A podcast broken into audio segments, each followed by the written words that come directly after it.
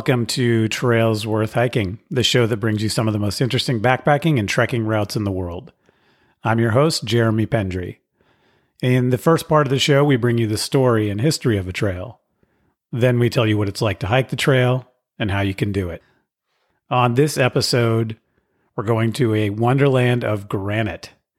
We're going to tackle the most iconic feature and separately, another feature that has the best view of one of the most visited and beautiful valleys in one of America's signature national parks. Both of these highlights can be reached by grueling day hikes, and most of the people who reach them do it that way. But this isn't a podcast about day hikes. And why not take two grueling day hikes and turn them into a wonderful, actually quite leisurely three day backpacking trip where you can see the highlights but still avoid the crowds? On this episode of Trails Worth Hiking, we go to Yosemite National Park in California, and we visit Half Dome, and we visit Clouds Rest.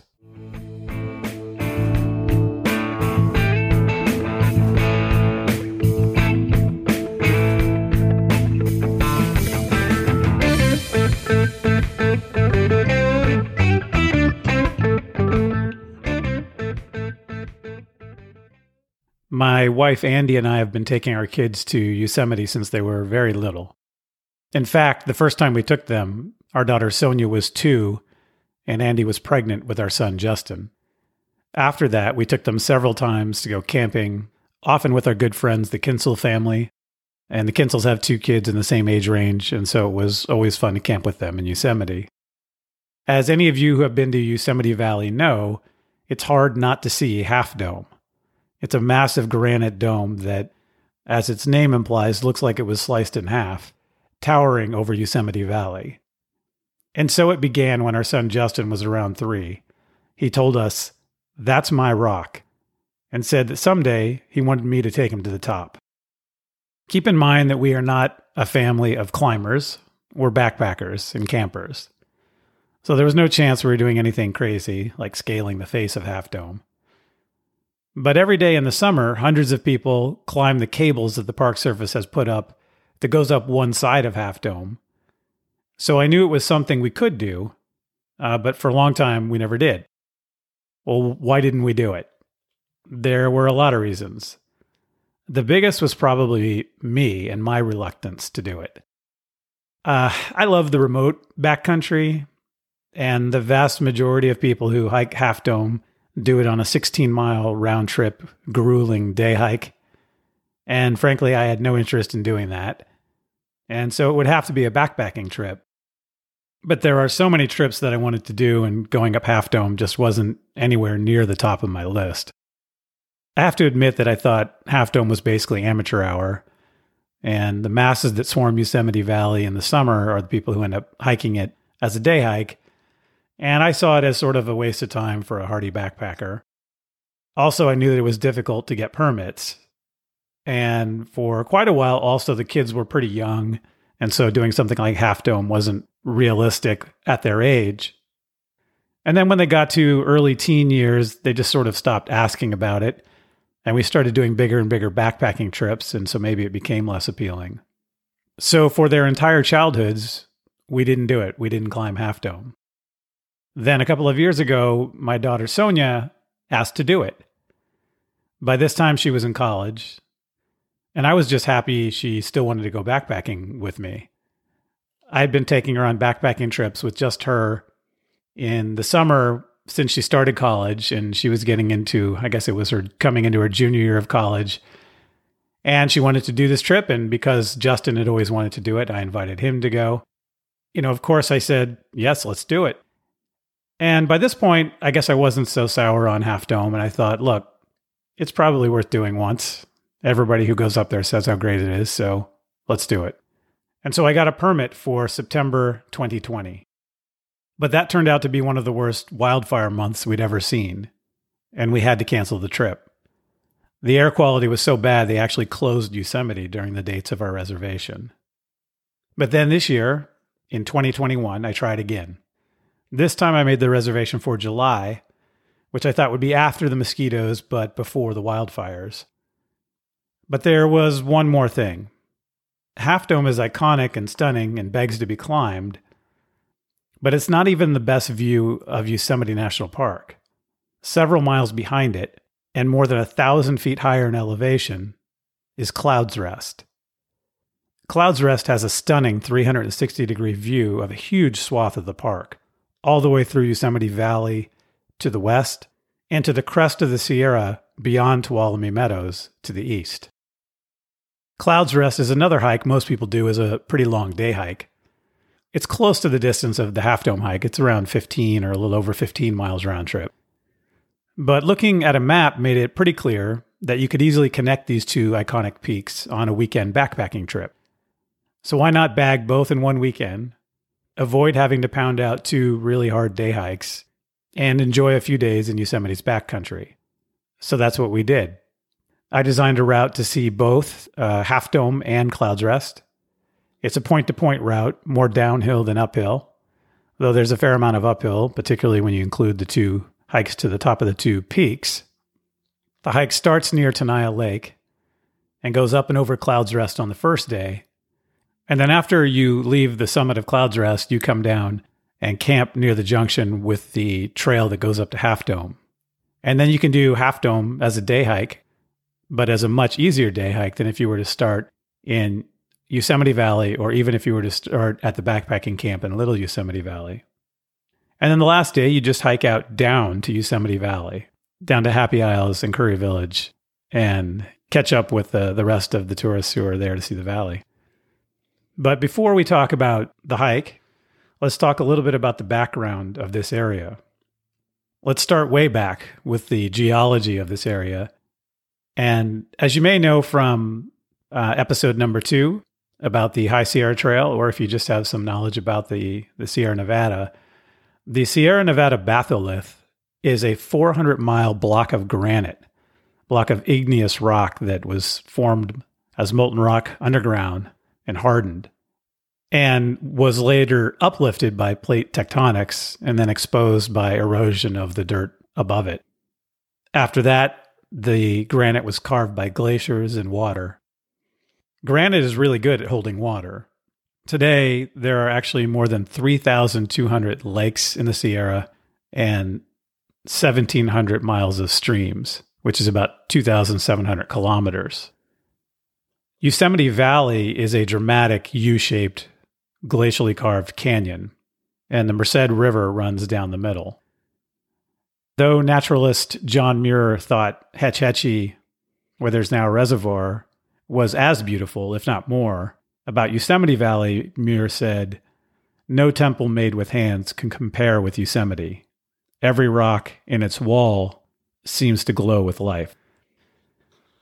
Yosemite Valley also has El Capitan, El Cap, a giant block of granite famous for its many climbing routes. It has a number of waterfalls, Yosemite Falls is the highest waterfall in North America at 2,425 feet of drop, which is 739 meters. There's also Ribbon Falls, Bridal Veil Falls, Vernal Falls, and Nevada Falls. There are still glaciers in the park, though not in the valley, and they are small and disappearing quickly.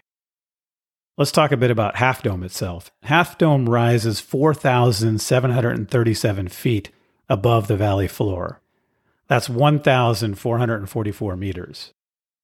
Although it does look like a half dome, geologically it's actually 80% still there. And the sort of half dome look to it is really an optical illusion. Rather than being half a dome, it's actually an arete, which is a thin ridge of rock separating two glacial valleys.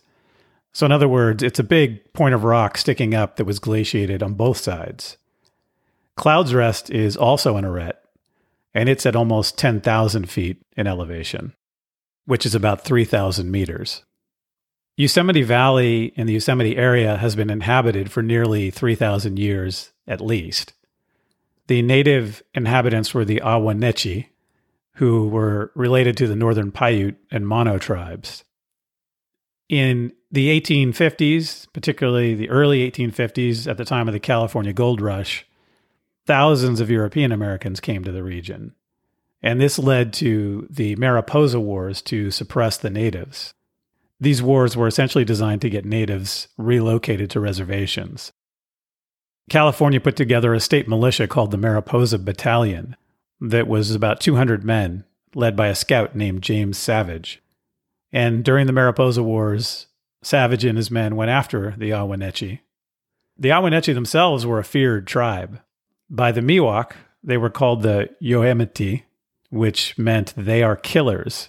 And this is the origin of the word Yosemite. In any event, sickness destroyed most of the Wah Neche. And after sickness had destroyed a good portion of the tribe, the Mariposa Battalion showed up in the valley. The leader of the Wah Neche was Tenaya. And first, they went peacefully, but as they were approaching the reservation in the Fresno area, they fled and they went back to the valley. The battalion captured the youngest son of Tenaya and killed him. Then eventually Tenaya went back to the reservation, but later again he fled back to the valley. And eventually he was actually stoned to death in a dispute with the Mono Paiutes over stolen horses, and that was in 1853. After he died, the group dispersed from the valley, and today Tenaya Lake, near Tuolumne Meadows, is named after him. And that's right about where the hike we are going to talk about starts. So, next, let's talk about how this area became protected. In 1855, entrepreneurs began coming and they publicized the valley. By 1864, there was concern over protecting the area, and that led to the Yosemite Grant, which protected the area by giving it to the state of California. The goal was to protect Yosemite Valley and also the Mariposa Grove of giant sequoias. And this was a pretty unique thing. It was the first protection legislation of its kind. In 1864, there weren't any national parks yet in the United States or the world. In 1872, Yellowstone became the first national park. And it was also California's first state park. There was no state park system up to this point either. At that point, stage roads were built and tourists began coming in growing numbers. John Muir lobbied Congress extensively he was concerned about sheep overgrazing, logging, and the increasing visitation. And his efforts ultimately led to federal protection. I want to stop for a moment and recognize that Muir had pretty abhorrent views on race. And those views tarnish his name to this day. But for the purposes of this podcast, we're talking about his views on conservation and his efforts on conservation, which were unparalleled and paid off enormously for protecting this area. While he may have had some terrible faults, uh, he was he was certainly competent and worthy of praise in his efforts as a conservationist. So, with that, let's continue. In 1890, Yosemite National Park was created. This included the broader wilderness and high country, not just Yosemite Valley and the Mariposa Grove. But at that time, the valley and the Mariposa Grove actually stayed under California state control and Muir and others kept lobbying for federal protection. One interesting thing about this at the time, they brought in the Army to protect the area. And this included the all black 9th Cavalry, who were known as the Buffalo Soldiers. And the, the Army cavalrymen who came in wore these round, peaked hats. And today, this is the style of hat that park rangers in the United States still wear. In any event, in 1903, there was a watershed moment when Teddy Roosevelt, then president, came to Yosemite to go camping with John Muir. And they camped near Glacier Point overlooking the valley. And they also camped in the Mariposa Grove. And there's an iconic photo that I'm sure many of you have seen of Teddy Roosevelt with John Muir at Glacier Point. And that camping trip really did it. In 1906, Roosevelt created a law that returned the valley and the Mariposa Grove to federal protection as part of the park. And so it was no longer under California's protection and instead was under the federal government's protection. All right, so that's a little history on the park itself. Let's talk about the history of Yosemite's most famous residents. Its bears. Whenever you tell somebody you're going backpacking in the Sierra, the first thing they say is, Did you see any bears? Aren't you afraid of the bears? So I thought it's worth talking a little bit about the history of bears in Yosemite, since they are such an integral part of the Yosemite experience even today. Originally, there were both grizzly and black bears in Yosemite, though the last grizzly bear was killed in 1895. In the early 1900s, tourists brought a lot of trash when they came in to visit Yosemite, and that required a dump. So eventually, the bears, finding food scraps in the dump, started feeding there. And then people started going to the dump to see the bears. And did authorities decide to fix the trash situation and put up a fence to keep humans and bears out? Nope. This is America, folks. They built bleachers, they put up spotlights, and they bussed people in to see the bears. Sometimes there were 20 to 30 bears at a time feeding in the trash heap. And this brought more bears out of the wilderness and more calories from human food, allowed more reproduction, and thus even more bears. And as you can imagine, people eventually got too close and injuries started to happen in encounters between the people and the bears. So in the 1940s, the feeding shows ended, and by the 1970s, the dump was closed. But this led to bears conditioned to human food raiding campgrounds and cars.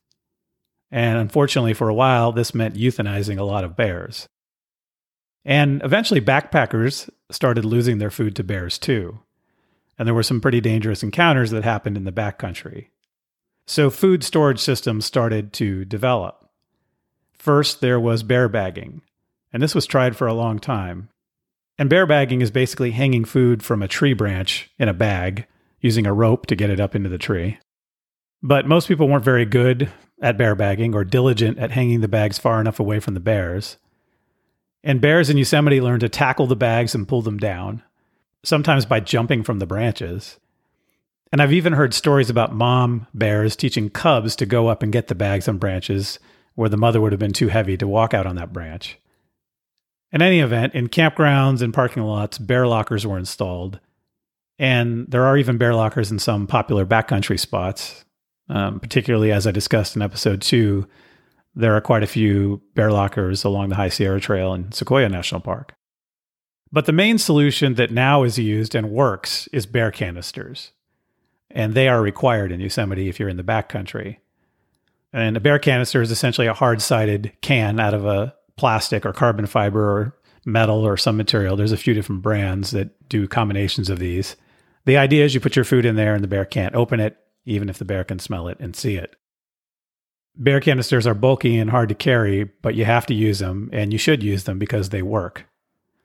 Everything scented goes inside the canister, not just food. And let's be honest, folks, a lot of times you're going to be on a trip that is longer than one where a bear canister will fit all the food. Once upon a time, I did see a guy carrying two bear canisters in the same backpack, but most of us aren't going to do that. So, what if all the stuff all the food, all the scented stuff like sunblock doesn't fit inside the bear can. Well, the rule in Yosemite is everything has to go in the bear can. But I'll tell you what you might hypothetically do if not everything fits. Not saying I ever did this, but you could buy an Ursack, which is a soft sided bag made out of Kevlar, essentially a bulletproof type bag. Everything in that bag can get horribly smashed by a bear, but the bear still can't get it open. You, you basically put everything in this bag, tie it shut, and tie it around a tree with a figure eight knot. So when the bear pulls on it, it gets tighter and can't come off. And believe me, it works. I have been in places where it is appropriate to use Ursacks, where they don't require canisters, and had bears try to pull them apart. And while a bear can get its teeth and claws through the side of the bag, they can't tear it apart and they can't get it off the tree although they can smash everything inside of it. And so you do have to be thoughtful if you're going to use it as a sort of overflow bag as to what you might put in there. For example, it's certainly a good place to put trash.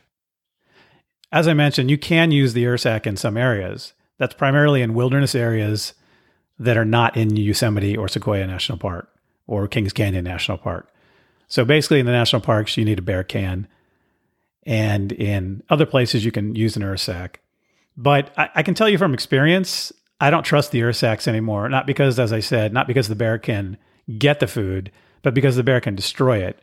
We took our dog on a trip, and the Ursack had dog food, peanut butter, toothpaste, and after the bear smashed it and pulled at it and put its teeth in the into the thing, all of those things were mixed together with an added uh, dose of bear spit which is not how you want to eat your food, even if the bear wasn't able to actually get the food. So At the end of the day, an Ursack can save you from allowing the bear to get hurt or allowing the bear to be conditioned to human food, but it may end your trip still if a bear destroys what's in the Ursack. So I say get a bear can and don't look back. There are some fairly cheap brands. Bear Vault is one brand that's fairly cheap and has two sizes a smaller can, which is great for a weekend trip and not very heavy, and a bigger one for two people or a longer trip. The top shelf lightweight brand is Bearikade. That's what I use. They're expensive, more than twice the cost of the Bear Vaults, but they work and they're quite a bit lighter. They're made out of carbon fiber in the middle, and the ends are, I don't even know, some kind of metal. I think aluminum. One problem with bear cans is they don't fit well in lightweight backpacks. If you have a full size, you know, huge REI style backpack, they'll fit fine sideways. But in most lightweight backpacks that people like me use and, and more and more people these days use, they don't really fit well. For a decade, I carried one vertically in a lightweight backpack, and it was always a hassle. It was always on one side. It really was hard to deal with. Um, but a few months ago, when I was planning for this season, it occurred to me how to solve this problem. It practically came to me in a dream or when I had just woken up and was half awake. And it occurred to me that the best way to do this would be to strap the bear can to the pack outside the pack. Now, through hikers who hike big trails do this, but they often empty the can and then put the can on top of their pack and strap it down with a top strap. So they carry the food in the pack and then at night they put the food into the bear can. Technically, you're not supposed to do this. You're supposed to keep the food in the bear can at all times. But it works because if you left a full can of food on top, it'd be pretty lopsided weight wise. Maybe you could do it with less food. But it doesn't seem like an ideal solution to me. I haven't tried it, so maybe it does work just fine. I don't know. Um, but it occurred to me that the best way to carry it would be on the bottom of the pack, where you normally want to carry the heavy stuff anyway. So I did some research online and found out that such a pack as I was dreaming about actually existed and had just been designed and come on the market. And that's the Nunatak Bears Ears 50. So, of course, I immediately bought one. It's a frameless, lightweight pack with only a little foam piece for the back frame. The bear can straps on the bottom. And because of the way the bear can straps on, the waist belt actually rotates fully up and down, which gives you flexibility in the way the weight of the pack carries. And I and I have to say, I love this pack. It rides easily. It doesn't feel like you're carrying the amount of weight that you're carrying with a full bear can. And this trip that we're talking about today in Yosemite was the second time I'd used this pack. And um, I can say that I will use it when I'm in bear country going forward, or at least a pack like it if others decide to start making packs like this, because it really does solve the problem of what to do with the bear can. So, getting back to the bears in Yosemite, they're still no joke. They can be worse in campgrounds than in the backcountry. There are bear proof lockers and trash cans. But there are lots of stories of bears tearing doors off of cars. Uh, when our kids were young, this actually happened to a friend of ours. They went to Yosemite with a minivan, and it was a brand new minivan. And they'd actually taken out everything that was food like out of the car but they left the kids' car seats. The kids were young enough to have car seats at the time. And they left the kids' car seats in the car. And I guess bears, or at least this particular bear, knew from experience that car seats equal food. Kids drop Cheerios and other things into the car seat and they kind of get into the cracks.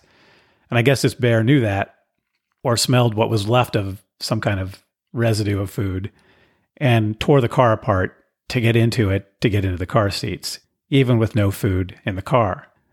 So that's something that happened to a friend of ours. I was once in a campground in Yosemite Valley, and at the site next to us, a guy with a beer cooler had eaten all the food and beer out of the cooler. So there was no actual food or beer in the cooler, but he had left it full of empty beer cans and left the cooler out. And you even need to put the coolers in the the bear lockers that they provide at campsites because a bear came through that night and knew that a cooler equaled food and dumped it all over. And in the middle of the night, there were empty beer cans flying everywhere. The risk to your safety with bears is pretty low. They generally run the other way when they see people. Um, but the risk with bears regarding getting into your food is very high. And so you've got to be smart And I hope that this discussion gives you some ideas uh, on what to do right. And there's a ton of information online and every park website uh, in this area in California for Sequoia, Kings Canyon, and Yosemite has lots of information on how to stay safe from the bears.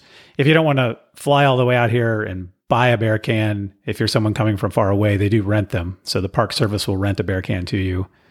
Um, but the easiest thing to do is to go to somewhere like REI and buy one. All right. So let's talk about the Half Dome and Clouds Rest hike. First, this is primarily a summer hike, and there are several factors that go into the timing, and I mentioned some of them earlier. So let's start with you need to be late enough in the season where there's no snow. This is not too terribly hard for this hike. It's not as high as a lot of the High Sierra hikes that I'll talk about on the show. For example, it's not as high up as the High Sierra Trail that I talked about previously or the Benson Lake Loop.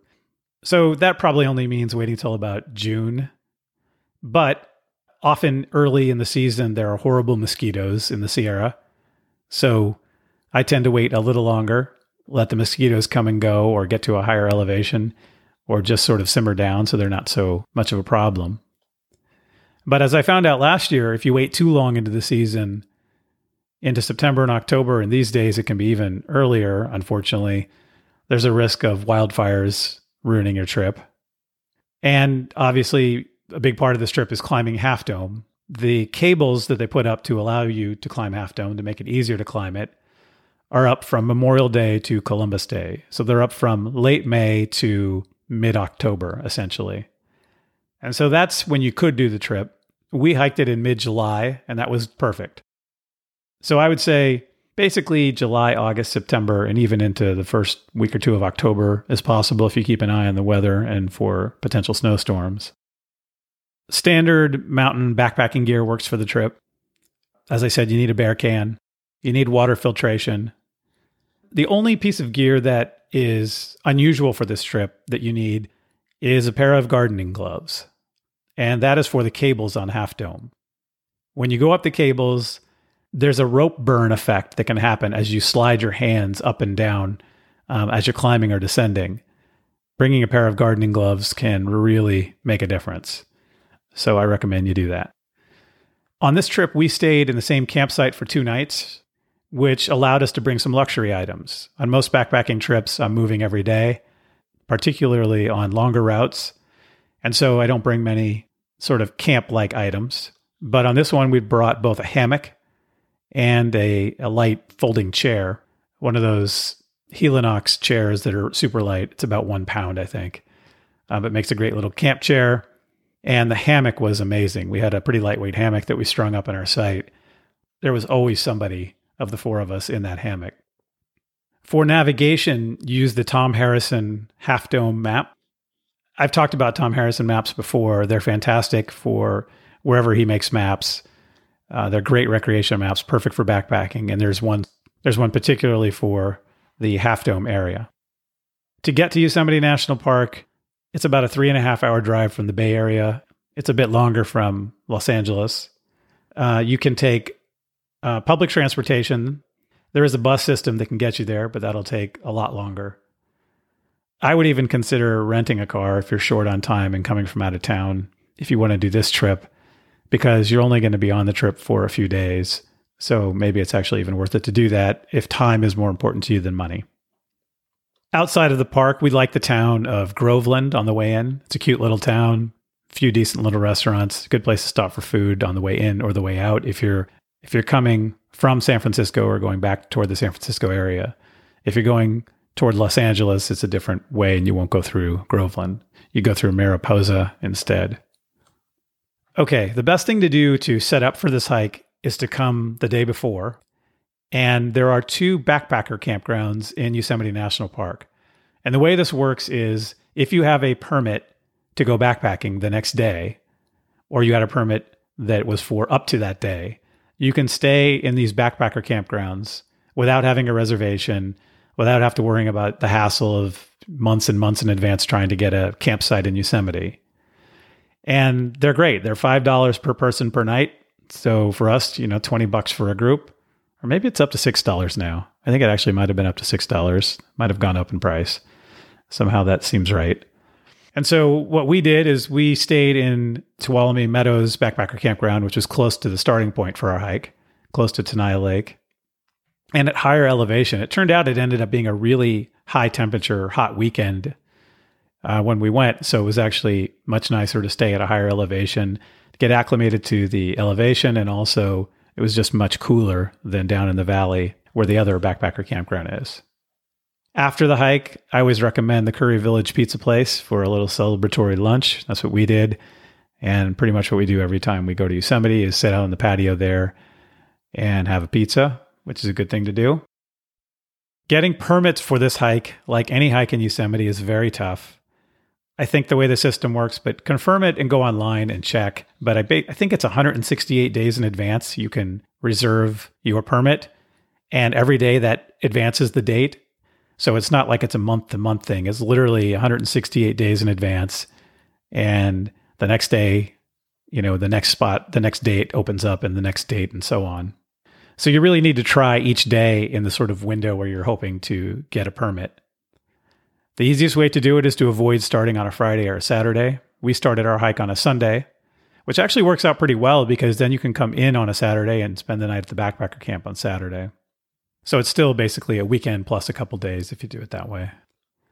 You have to check the box for the Half Dome permit when you apply, saying that you want a permit for Half Dome.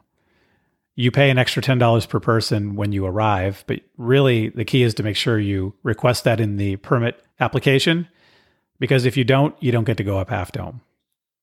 I think I mentioned already, but this is really a three day trip. You could do it in two days. You could go up Clouds Rest the first day and spend the night and then go up Half Dome and then hike down to Yosemite Valley. That would work just fine, but but why do that? Why not spend more time in the backcountry? So we did it as a 3-day trip and spent two nights in the same backcountry campsite, which I recommend. Getting to and from trailheads, if you do it as a point to point, there's two ways to do that. One is to bring two cars. That's what we did. So, like a lot of point to point shuttle trips, you can bring one car, put it at one end, put another car at the other end. So, we dropped a car in Yosemite Valley and then drove up to the Sunrise Trailhead up by Tenaya Lake and started the hike there after staying up in Tuolumne Meadows the night before. The reason we did two cars is that the shuttle bus that's typically open and is free was closed in 2021 due to continuing COVID restrictions. But I have a feeling that if you do this in future years, the shuttle service will be back open. And that is probably the easiest way to do this with one car. So you leave a car in Yosemite Valley, then you could take the shuttle up to Sunrise Trailhead or all the way to Tuolumne Meadows, and then back down to Sunrise Trailhead the next day to start the hike in any event, the shuttle system in Yosemite is pretty good, works well, is free, and you should use it if it's available. Unfortunately, this year it wasn't. All right, so let's talk about the itinerary and go through the hike.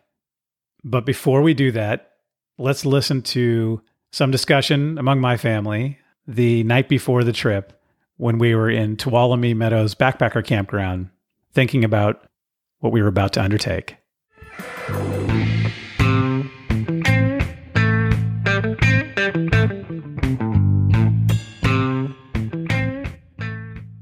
Sonia, where are we going this weekend? Half Dome and um, Clouds Rest. And how long have you wanted to do Half Dome? Since Justin was three. so we're finally going to do it, right? Yeah. Okay. We're going to crush it. It's going to be fun. You excited about that? I'm a little nervous. It's going to be scary at the top, but also, like, I feel like very gratifying. Cool. It's yeah. a long time in the making. I hear you. It is a little nerve wracking to go up something like that. Yeah, the cables. Ah! that part's gonna be a little sketch. It's not gonna be as scary probably as that climb we did a couple of years oh, ago. Kern. Uh, Conness, Mount Conness, Mount Conness. Yeah. yeah. Jeez, yeah, that one was crazy. that one was fun. It was fun. It was crazy, but it was fun. So why are we here, Justin? We're here to climb Half Dome okay. and Clouds Rest. in that order, in but that... not in that order in that in order, of how much that, I'm excited for it. in that order, meaning when you were a little kid, you said, "I want to climb that mountain." Uh-huh. And my rock. You you said it was your rock, It's my rock. and now you're 18. Yeah. Your sister's 21, and Yeah. we're finally here. Yeah. And we've done how many backpacking trips between then and now? Probably. Okay, at least like two or three. I don't know, 20? 20 maybe. 25. Yeah, 25. Something like that. Definitely And but more why? than one a year. Yeah, definitely. Yeah, but we never did that one because mostly because I didn't want the hassle of it. Yeah, and because we didn't you try and get the permits a couple times and it just didn't work. I don't think so. I think you applied for them at least once. Well, last two years, no, last year we had a permit, but then there were fires. that yeah, yeah, and the air quality was a low 400. well, then it was so bad they closed the entire park. hmm Yeah. Yeah. So so far, the only problem we've had to deal with is north of 100 degree heat weather Yeah, and hangovers. and hangovers.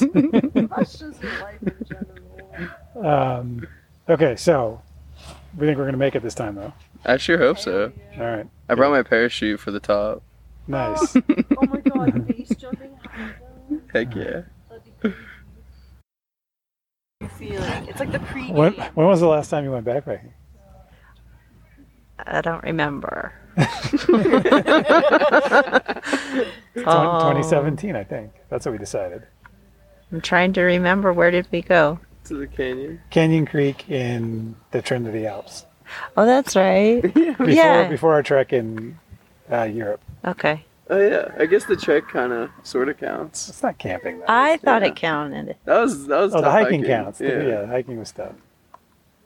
Okay. So are you excited, nervous, nonplussed? Um, I, I'm I'm a little nervous about the going up Half Dome. I'm glad that both of our kids made it to adult age before we did it. Okay. That's good. So yeah, it's not it's not our problem anymore if they get hurt. We get to sign our own wills. No, we're just old enough to not mess around. No. Mhm. All right. so The heat's gonna kill us. That Yeah, I'm heat- worried about that too. Yeah. So it was it was 113 degrees at 11 o'clock or 11:30 when we were about to head uphill from the Central Valley, and it was 104, I think, in Yosemite Valley today when we were there. Although here in Tuolumne Meadows, it's actually quite pleasant. Thank goodness.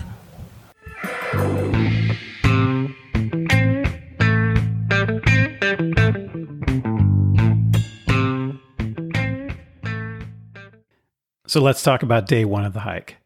You start at Sunrise Trailhead and you hike to the Sunrise Creek Junction. That is about 10 miles. The trailhead is at about 8,150 feet, 2,484 meters. And you are ascending for a good part of the day to get up to the summit of Clouds Rest, which is at 9,926 feet or 3,025 meters. As I said, Clouds Rest has an incredible 360 degree view and is worth it to go there. After Clouds Rest, you descend to Sunrise Creek, which is at the junction of the John Muir Trail and the trail that comes off of Clouds Rest. That is at 7,210 feet in elevation or 2,197 meters.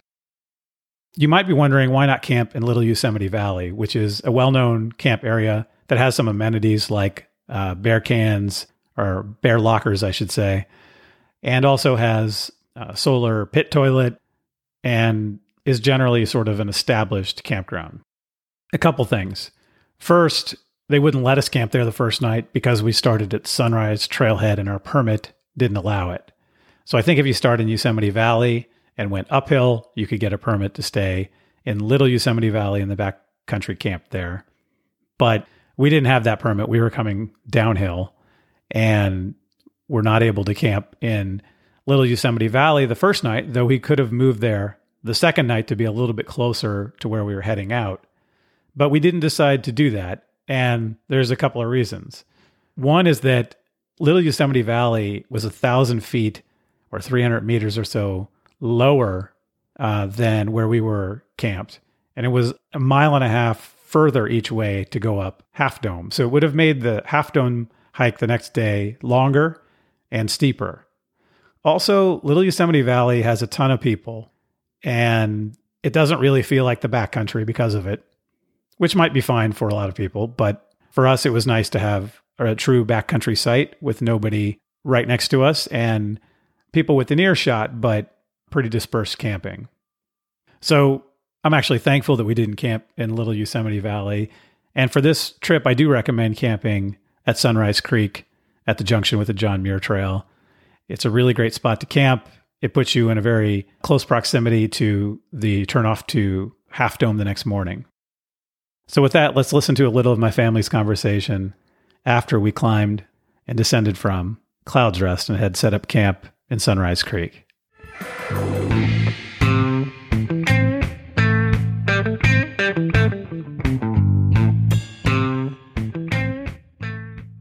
So, before a couple days ago, had you ever heard of Clouds Rest? No. Well, I heard of Clouds Rest the first time when we were going to do this hike last year. Oh. And then because of the air quality, it got canceled. So I did hear of it last year, but before that, I had not heard of it. Okay, and so what did you think when we went up there today? It was insane. You could see the majority of Yosemite from just the top of. I didn't realize it was higher than Half Dome, which was really cool. So you could see all the way past it. You could see all the way to the east, to the crest, I guess, of the Sierras. You could see Tuolumne Valley. You could see Yosemite Valley. It's beautiful. Yeah, it's it's probably it has to be the best view in Yosemite. Yeah, maybe one of those peaks that are way too hard to climb without any climbing gear might be slightly better, but you don't get the view of the valley that we got today. I think it's also because it's centrally located. It's the spot, right? So you can, like you said, you can see all the way down Yosemite Valley Mhm. from above. You're above Half Dome. And then you can turn around and you can see all the way, like you said, to the Sierra Crest. You can see Mount Conness and Mount Dana and Cathedral Peak and all these ones that are like the eastern part of the park. So it's it's basically a 360 degree view of the park. It's incredible. Yeah, it was really beautiful. And then tomorrow morning, early, we're gonna go up Half Dome, right? Yeah, that's the plan. We're at a pretty adva- advantageous spot right now, though, because we didn't have to go to Little Yosemite Valley. We're actually closer. We're only two and a half miles from the top of it. So it shouldn't be too long of a hike, even though I'm sure it'll be still brutally hard. Yeah, we found a good campsite right at the junction of the trail coming off of Clouds Rest and the John Muir Trail. And it's only a half mile from the turnoff to uh, Half Dome. And then that's two miles uphill. So it's only a five mile round trip from where we are camped right now. Yeah, we're fortunate to have found this campsite, especially because we were going to go down to Sunrise Creek and it was a little nothing creek. And so the water source we have now is perfect. Yeah, it's a nice little creek.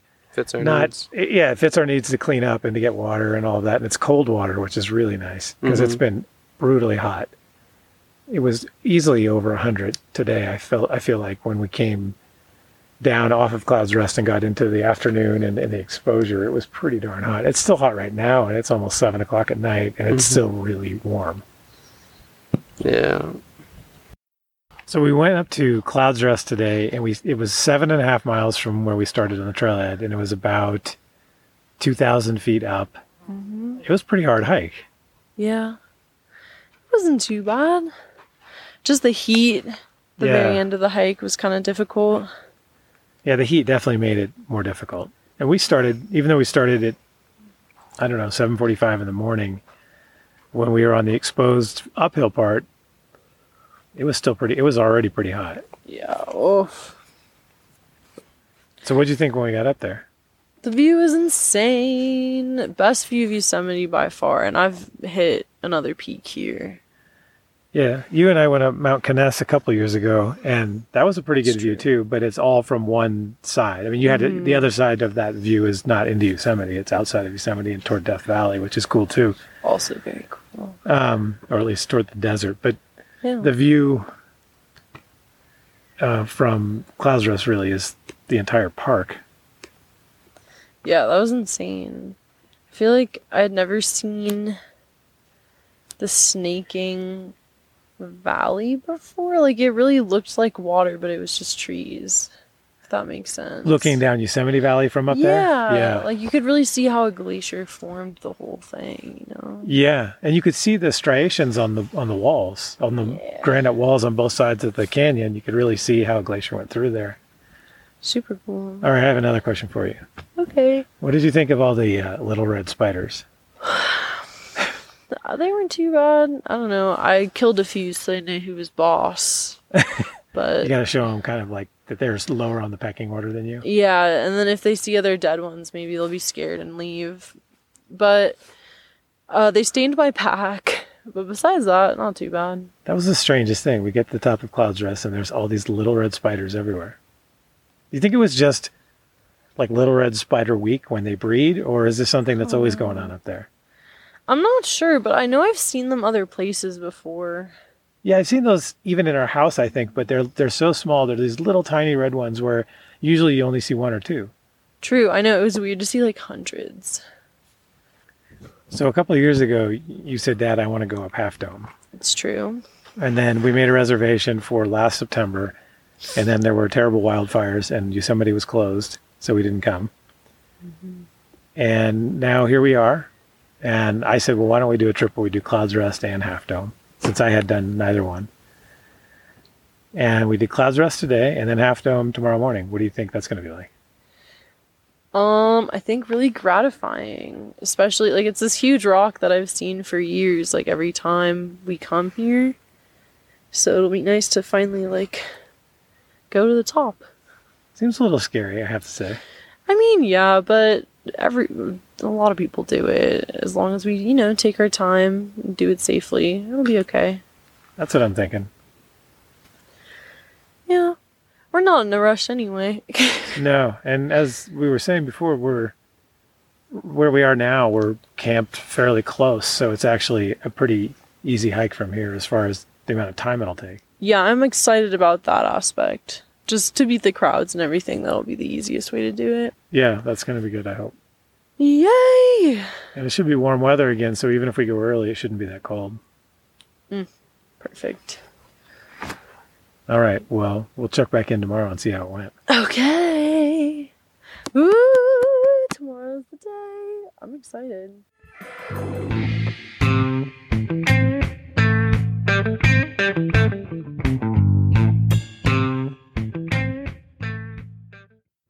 All right, day two. Day two is just a day hike. It's the hike to Half Dome, to the summit, and back. It's only five miles round trip, uh, but you go from that junction at just over 7,000 feet to 8,836 feet or 2,693 meters. Of course, you've got the cables.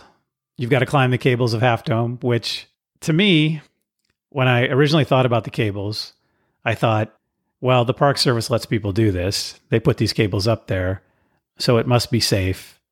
It must be well thought out. Uh, after having done it, I don't believe that. These cables are just that. They're just cables hanging off of a cliff, and it's pretty vertical. And there are these boards that go across every so often, but not in not in exactly regular intervals. There's some of them missing. So um, I have to say that climbing Half Dome on the cables was actually a little bit more of an ordeal than I had expected, but still worth doing and was fun. And it was cool to be on the summit. It was cool to stand on what's called the diving board, where you're way out on this point hanging out over Yosemite Valley. It was worth doing, but definitely not an easy ride. And my wife, Andy, upon seeing the cables, decided not to do it and I respect that decision and have no problem with it and fully understand it. It's not something I would push anyone to do if they're not comfortable doing it. In fact, when we were climbing up the cables, there was a woman who basically got stuck partway up and was afraid to go up and was afraid to go down. And her boyfriend went to the top and I guess came down after us. So I don't know how long she ended up sitting there, but she was sitting there getting a sunburn, basically not moving. And nobody wants to end up in that position.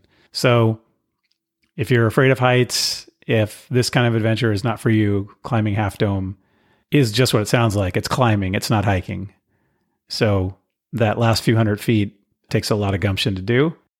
And to be clear, there is risk involved in climbing Half Dome. As of 2019, there had been 290 accidents in the last 15 years, and 13 of those resulted in deaths uh, since 2005. So, in just over 15 years, at least 13 people have died trying to climb the cables on Half Dome. And if you fall, it's basically a 500 foot drop, and that's pretty much it.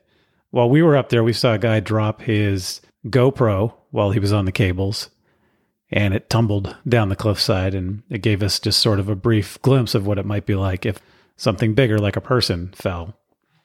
There used to be, before 2010, up to 1,200 people a day climbing the cables on Half Dome. But then they instituted a 300 person a day limit, which is the limit now. But a 2018 study showed that there has been no impact on accidents and fatalities by having the limit. So it hasn't reduced fatalities, it hasn't reduced accidents.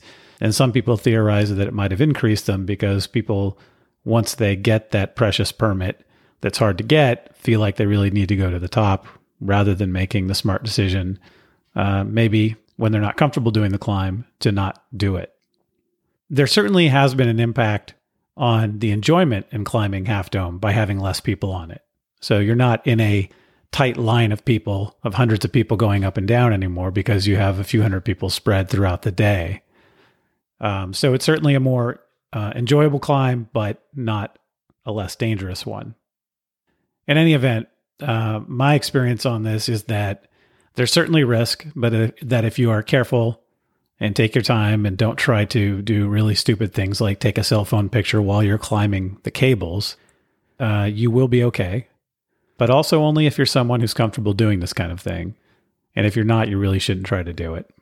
Because it really is not a ride at Disneyland like a lot of the people climbing it seem to think it is. It's a real mountain, it's real granite, and there are real consequences if you don't take care. I recommend you get there as early as you can in the morning, and, and camping in Sunrise Creek is a good way to do that because the earlier you get there in the morning, the less likely you are to have to deal with crowds of people coming up from the valley. We got there, I think, just before the crowd started showing up, and it made the the climb a lot easier. You can climb uh, with a harness if you buy one of the harnesses that people use for the Via Ferrata hikes in Italy where they climb these ladders in the mountains in the Dolomites.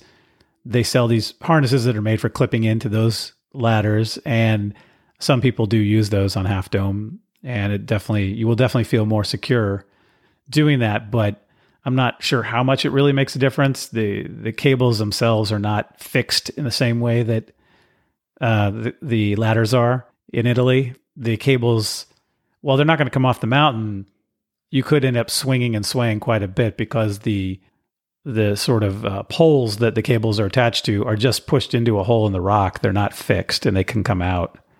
Um, like I said, they take them down every year in October. So, in any event, uh, look online and think about whether a harness makes sense for you if you're uh, worried about doing this, and also think about whether doing it at all makes sense.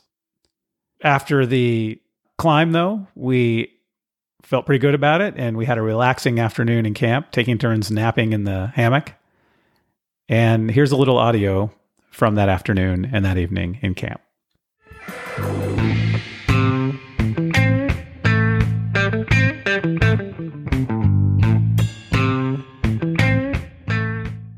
So, what did we do today? We climbed half Dome. down. Nice. And how was that? It was really fun. It was crazy though, especially the last part. The the ropes, The cables? the cables, yeah. Yeah. So, what did you think before we got to the cables? What did you heard about them, and what did you think they were going to be like? Well, we saw them from Clouds Rest, and that was pretty intimidating because it looked pretty straight up, which turned out to be uh, pretty accurate. Um, but other than that, I knew a few friends who have gone up, and they said it was really difficult, but worth it. Um, So, once you got to them, and then you started, like, I, how did you feel at the bottom, looking up, thinking, "What's this going to be like?" I was, I, I'm glad we left when we did because I was contemplating not doing it because it looked pretty intimidating. But I'm glad I did. even though it was intimidating and difficult. Yeah, I have to say, I had this picture in my mind that they let hundreds of people go up this thing every day, so it must be safe. And then when we got there and started doing it, I thought this is not safe. Yeah, it And I- surprises me how many people go up there. That's crazy. Yeah, and I thought this is a risky endeavor. And obviously, if you're careful and thoughtful 100% of the time, you're going to be fine. But not everyone is careful and thoughtful 100% of the time. So, uh, yeah, I was surprised by how um, steep it was and how little you had to hold on to. And for many people, like if they don't know about backpacking in general, like it's a pretty I wouldn't say famous, but it's a pretty standard first backpacking trip for a lot of people to go to Little U- or Little Yosemite Valley and then to go all the way up. And for a first trip, that's freaking nuts. Yeah. Well, not only that, but 90% of the people or more, I'm just making that number up, but a, a good chunk of the people or more are just doing it as a day hike from the valley. Most people up there are not backpackers. That's true. That's true. As a day hike, I think I would be too tired to do the cables. Yeah, we lucked out in where we're set up, where we have it at pretty much as easy as it could possibly be, and it was still a brutal day hike. So describe where we are. Where are we camped? Two and a half miles from Half Dome. Yeah, Yeah. a little bit uphill from the turnoff to Half Dome, where most people who start at Little Yosemite Valley are a thousand feet downhill from it, and what, like a mile, a mile and a half downhill from it. And so for most people, it's like 3,500 feet of elevation gain. Well, that's plus- that's if you're staying as a backpacker in Little Yosemite Valley. If you're Yeah. coming from the actual Yosemite Valley, it's a much steeper. It's like five. 4,800. or Yeah, it's almost five thousand feet. Yeah, it's Yeah. crazy. That's such a rough day. But as a backpacker, if you were to do it as a backpacker, most people would stay at Little Yosemite, and that's like what three thousand feet of elevation or something like that. Where from where we're staying, it was only 1,700, 1,800. Yeah, yeah. We're we are at the junction of the John Muir Trail and Sunrise Creek, and up above that, there's a nice campsite we found. Yeah, it's the trail that goes to Clouds Rest. That's Yeah, we came down at the junction to the trail. that- That's right, the junction of the trail that comes down from Clouds Rest because we came down from Clouds Rest yesterday, and we found this campsite. And then today we were thinking about after doing Half Dome whether to move, but we had lunch. We were all tired. We napped. We got cleaned up, and I'm glad we stayed because Little Yosemite Valley is a pretty busy place, and here we have a few people come by now and then, but pretty much have it to ourselves. Yeah, it's a nice campsite. We have good water access. It's comfortable once the shade cover came in. Yeah, that's another thing that we've been saying about this trip. It's just been ridiculously hot weather, uh, unfortunately, but we've figured out how to do it, which is basically do everything early and then stay in the shade in the afternoon. hmm But that was like the perfect amount of break before we went up.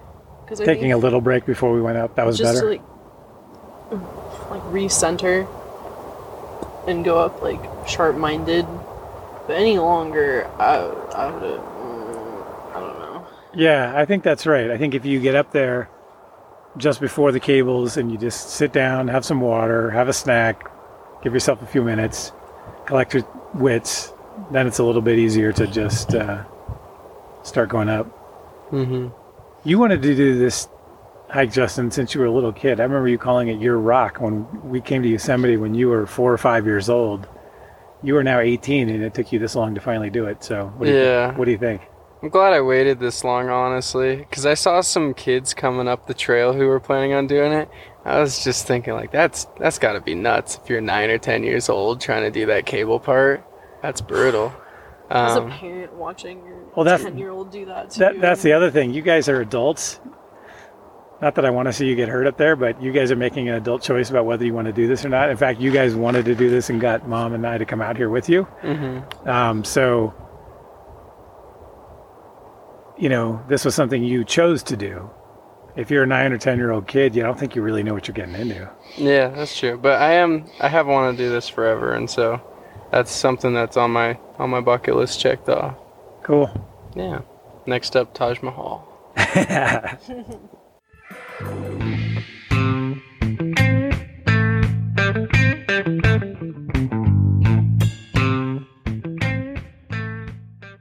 All right. So our last day, day three, was Sunrise Creek to Happy Isles. And that's a downhill hike from about 7,210 feet to 4,000 feet. 4,000 feet's at about 1,200 meters, 1,220 meters. And there's not a lot to say there. You get a good view of Nevada Falls on the way down.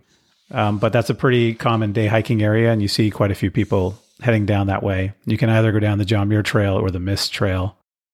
So, day three from Sunrise Creek down to Yosemite Valley at Happy Isles is about seven miles. That's about 11 kilometers. So, you put it all together, you've got roughly 10 miles or about 16 kilometers on the first day, five mile day hike, which is about eight kilometers on the second day, and about seven miles downhill on the third day, which is about 11 kilometers, for a total of somewhere between 22 and 23 miles and roughly 35 or 36 kilometers. Well, there you have it. So I hope you enjoyed my description of the hike and the conversations my family had while we were on the trip. And I hope my family and I have inspired you to hike this Half Dome and Clouds Rest backpacking trip. And keep in mind that this podcast is entertainment and meant to spark your interest. If you decide to hike the trail, do your own research. Like anything else worth doing, outdoor adventure has risk. So when you go, pack your common sense. And when you get back, tell me how it went. Before we go, let me remind you to think about buying outdoor herbivore backpacking meals. We used them on this backpacking trip they're vegan and vegetarian backpacking meals made from quality ingredients. But as I always say, you don't have to be vegan or vegetarian to enjoy them. They taste great either way. And they have a lot of calories per serving, a lot more than most backpacking meals, which most backpacking meals are woefully inadequate in the calories that they provide. And they claim to be two servings when they're really one. That is not the case with Outdoor Herbivore. Trails Worth Hiking listeners get a 10% discount on their order Enter the discount code TWH10P, so Trails Worth Hiking 10%, to get your discount on Outdoor Herbivore backpacking meals. Outdoor Herbivore at outdoorherbivore.com. Check them out. Next time on Trails Worth Hiking, we go to a remote, wild coastline. We spend a week walking and camping on beaches and hiking through temperate rainforest. This requires not just hiking, but climbing ladders, crossing rivers on hand operated cable cars, and taking ferries. Next time on Trails Worth Hiking, we take our first trip to Canada, to the wild, wet west coast of Vancouver Island in British Columbia, where we travel the West Coast Trail in Pacific Rim National Park Reserve. If you have any questions or feedback on this episode or ideas for future episodes, including if you want to be a guest and talk about a trail that you've hiked, reach out to me at trailsworthhiking at gmail.com. So start planning your next hike, and before you know it, you'll be on the trail. Thanks for listening.